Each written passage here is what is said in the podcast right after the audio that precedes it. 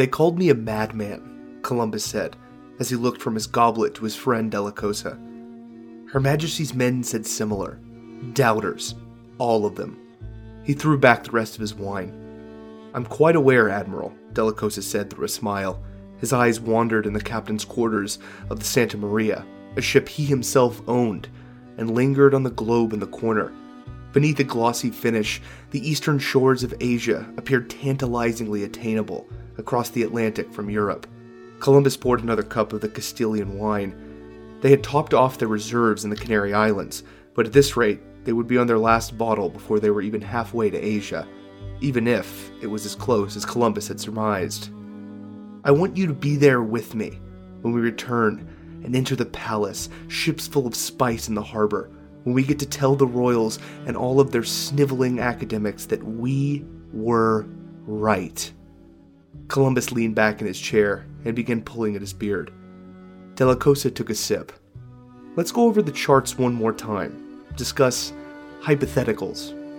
Jolted out of faraway thoughts, Columbus leaned over the table and moved books and astronomical charts aside to reveal a well worn map of the known world. We left the Canaries three days ago, lands us right about here. Columbus took a small coin and placed it on the map, near the words Great Western Ocean. As far as rations and morale go, that puts us right on track, he said as he took another drink. And if the ocean is a bit bigger than that? Della Cosa asked carefully. Tell me you're not on their side, Columbus said as the hanging lantern swayed as the ship bucked suddenly in the uneasy ocean. Of course not, Admiral. I'm here, am I not? I just want to discuss rationing in light of certain contingencies to be prepared for the worst. You worry too much, my friend, the now rosy cheeked Admiral said. Europe's too close to our stern for us to talk rationing. Keep your thoughts on the riches waiting for us in Asia and the glory that will come with silencing the doubters back home. You fixate too much on the naysayers, Della Cosa sighed as he rose from his chair. He motioned to the map. You mind if I take this to my quarters to study? Columbus held the empty wine bottle up to the light and examined it a moment before nodding. Thank you, sir, Della Cosa said as he rolled up the charts. I'm telling you, Della Cosa, when you see the pagodas of Japan piercing the dawn mist over the harbor, painted gold by the rising sun, it will be the most beautiful thing you've ever seen. I'm sure it will, Admiral. I'll see you in the morning. Columbus raised his goblet. Three weeks, my friend. Dream of towering pagodas and riches beyond compare.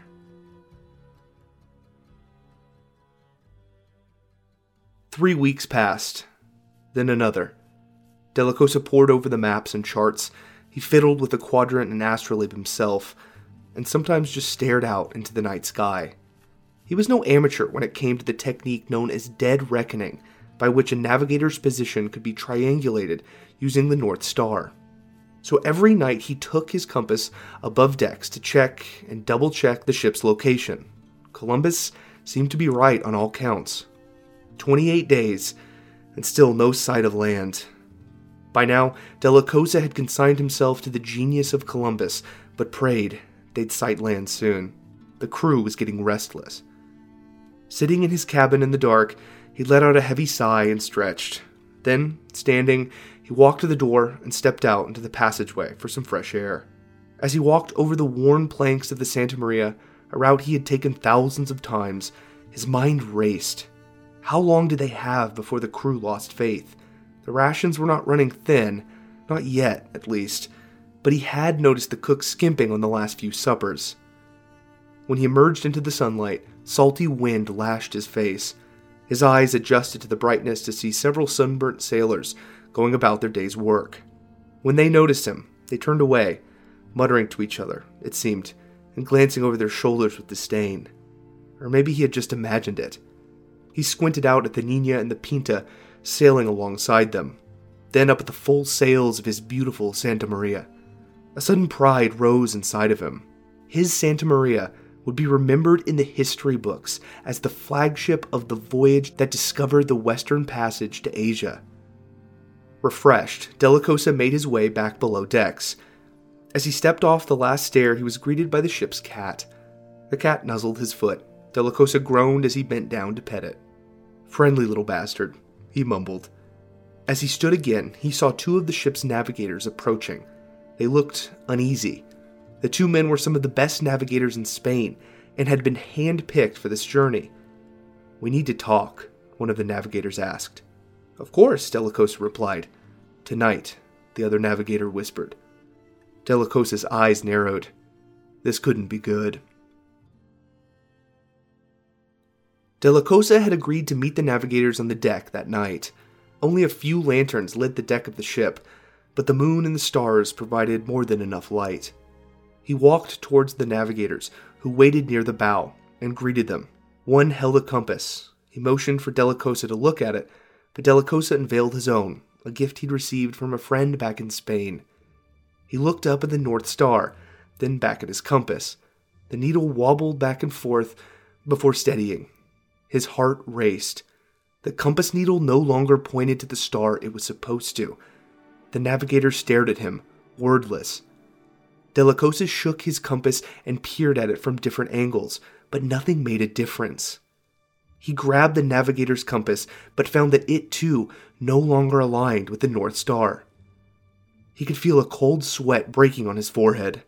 Something was very wrong. The navigators urged Delacosa to arrange a meeting with Columbus. Delacosa agreed. He let out a tremendous sigh and looked out at a moonlit ocean that had never looked so vast. The following morning, Columbus was indisposed, and the meeting was postponed until sunset. Throughout the day, Delacosa imagined every conceivable outcome for the meeting. None of them went particularly well. The navigators worried how Columbus would react. Would he be angry, delusional, would he have an easy answer to reassure them that everything was going according to plan? When the evening came, the three men shuffled into the meeting cabin in the stern castle, one by one. Delacosa was the last one in. Columbus sat at the head of the table. Beams of light from the setting sun danced in the room from the porthole. I believe you have some concerns about my navigation. I would love to hear them, Columbus said. We can no longer trust our compasses, one navigator blurted out. The needle veers farther from the North Star the farther we sail west. Columbus said nothing. Without capable compasses, we lose our ability to navigate, said the other. Delacosa's eyes never left Columbus's face. He couldn't get a good read on him. I believed you all were educated men, Columbus said, placing a compass on the table, laughing. You assume the needle points to a star? No, it points to an invisible point on the globe and you're willing to bet the crews of three ships on that? One of the navigators said. We all know you both have been trained in royal academies for years, Delacosa interjected. But every year you were studying, Columbus was on the seas navigating. Columbus nodded. Delacosa is right. We should be more concerned with practicing our Japanese than with your ineptitude regarding compasses. We should be concerned with navigation, the navigator exclaimed. I don't like the tone you're using to address a superior, Columbus snarled. The navigator stood. Your title only holds weight when you have the support of the crew, a crew that would be more than eager to turn tail back to Spain if they find out that the men on the ship whose job it is to know where we are don't know where we are. Sir, if you will, Delacosa cut in. This is insubordination, Columbus said, now standing as well. The navigator stepped closer to Columbus. A crew that can't trust its navigators by St. Mary is sure to mutiny. Delacosa moved to restrain the man, but Columbus brushed him aside as he leaned even closer to the navigator. Unless a coward like you sows the seeds of a mutiny, a crew will trust its admiral and its lead navigator. Venom dripped from every word. I assure you, the navigator spat, there will be unrest without my help. His face and Columbus's were now inches apart. Shouting above the decks, the four men froze and listened. Silence for a moment. Then somewhere a sailor cried out, Land. Every member of the crew ran to the deck, their jaws dragging behind them. In the deep blue twilight, there it was, a small peak over the horizon, a mountain. Men danced and sang. Columbus's hands trembled as he raised his spyglass towards the horizon. Delacosa's eyes welled up with tears. They had done it. With great effort, Columbus overcame his joy and began barking orders to the crew. Sailors sprinted to their positions, others simply stood on the deck in amazement. Cheers floated over the water from the Nina and the Pinta. They approached the mountain on the horizon with incredible speed. Sailors fought over the few spyglasses on the ship, eager for their first glimpse of Asia. They cupped their hands around their eyes and squinted against the setting sun. Delacosa was the first to notice the sails. They were sagging, not nearly full enough to justify this speed. Amongst the celebration, Delacosa went over to a barrel, pulled out a wine bottle, and then removed the cork. He walked to the railing of the Santa Maria and threw the cork overboard and watched carefully. The small cork floated alongside the ship at the same speed instead of being left behind. There was a current. Delacosa went to alert Columbus, who was jubilantly pacing the ship giving orders. Admiral, Delacosa called out. Columbus turned, a furious excitement in his eyes. What is it, my friend? he replied, shouting over the continual cheers. There seems to be a current propelling us forward, Delacosa replied.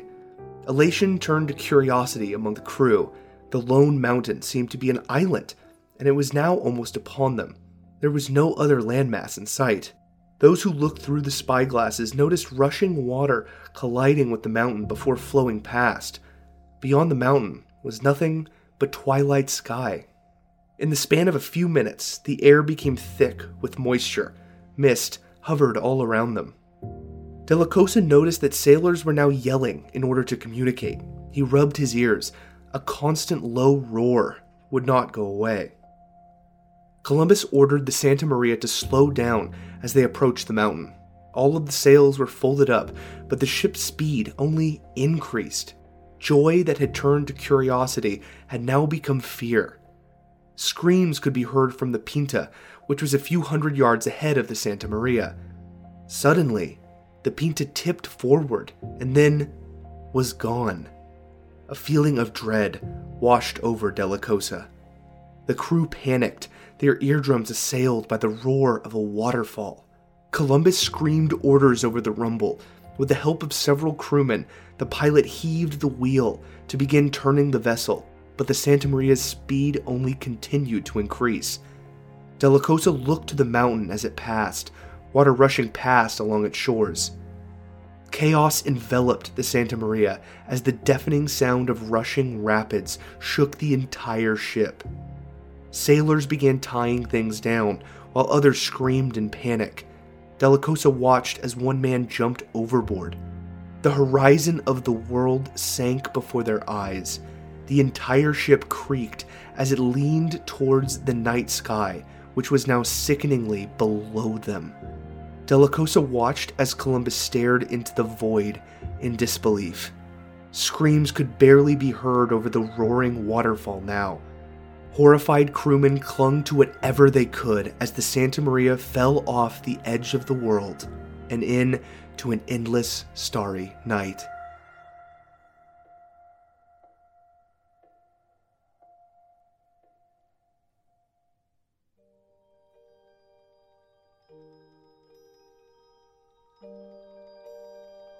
Historium is written and produced by me, Jake Barton, with writing assistance from Thomas Harlander. Historium is a proud member of the Orbital Jigsaw Network.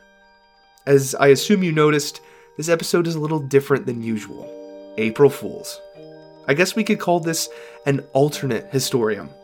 The inspiration for this episode was the age old lie that no one would fund Columbus's expedition because at that time everyone thought the Earth was flat and Columbus would simply sail off the edge of the Earth. In fact, people have known the Earth was a sphere since the time of Aristotle, but I still wanted to explore the ridiculousness of what sailing off the edge of the world would actually look and feel like. I hope you enjoyed it. Crazy alternate history stuff like this will be appearing in Historium's bonus episode feed. To get access, you can support the show for 5 bucks a month on Patreon. You can find my page and those bonus episodes at patreon.com slash historium. There's also a link in the show notes. As always, thanks for listening.